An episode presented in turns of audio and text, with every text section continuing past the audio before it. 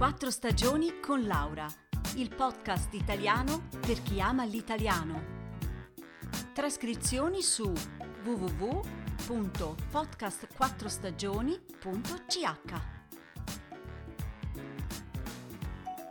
Cari amici, oggi parliamo di oggetti, cioè le cose che abbiamo in casa e il nostro rapporto con esse. Ognuno di noi infatti è diverso. Per esempio, c'è chi non ha problemi a regalare i giocattoli dei bambini e c'è chi invece conserva tutto, anche le cartine delle caramelle. Forse questi atteggiamenti così diversi parlano della nostra personalità più di quanto pensiamo. Noi, infatti, siamo anche gli oggetti che abbiamo. Le cose che teniamo in casa parlano di noi, sono i nostri ricordi, le nostre passioni. Per questo, a seconda dei periodi della nostra vita, anche gli oggetti intorno a noi dovrebbero cambiare.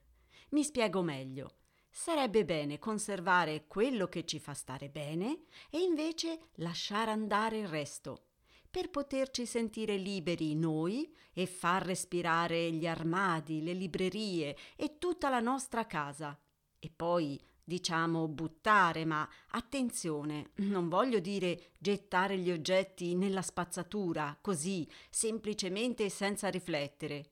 La parola d'ordine oggi più che mai è riciclare.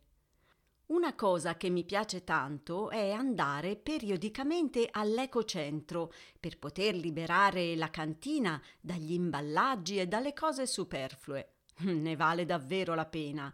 E qui mi riallaccio al tema del far posto in casa. L'ecocentro è il posto giusto dove portare gli oggetti che non ci servono più.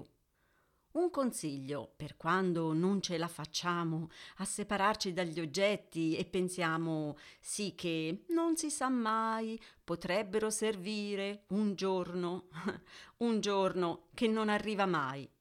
Allora, ci sono delle domande chiave che possono aiutarci. Questa cosa ci piace davvero? Quando l'abbiamo usata l'ultima volta? Funziona ancora? La teniamo perché ce l'ha regalata qualcuno oppure perché ci serve veramente? Se la risposta è no, allora è arrivato il momento di liberarcene, senza sensi di colpa. La maggior parte delle cose, infatti, può avere una seconda vita.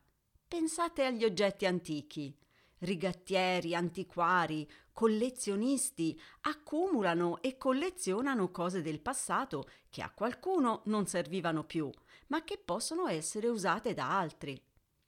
A volte nei mercatini o nei negozi, nascosti sotto cose più o meno bruttine, si possono trovare dei piccoli tesori come la mia amata sedia in stile Liberty che ho trovato qualche tempo fa nel punto vendita di un ecocentro della mia città.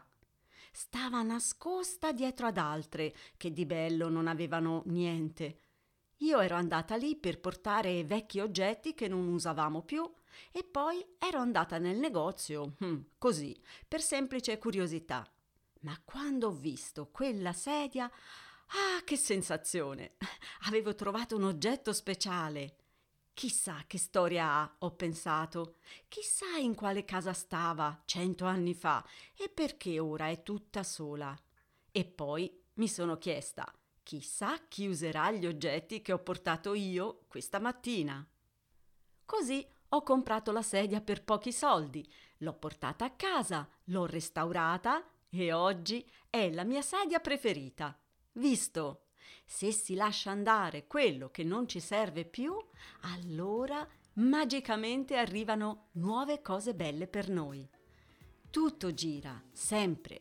In realtà noi non possediamo niente. Usiamo gli oggetti per un periodo della nostra vita e poi via, li dobbiamo lasciare andare per un altro giro, un'altra storia. E vi assicuro che è proprio una bella sensazione. Un saluto da Laura e a presto!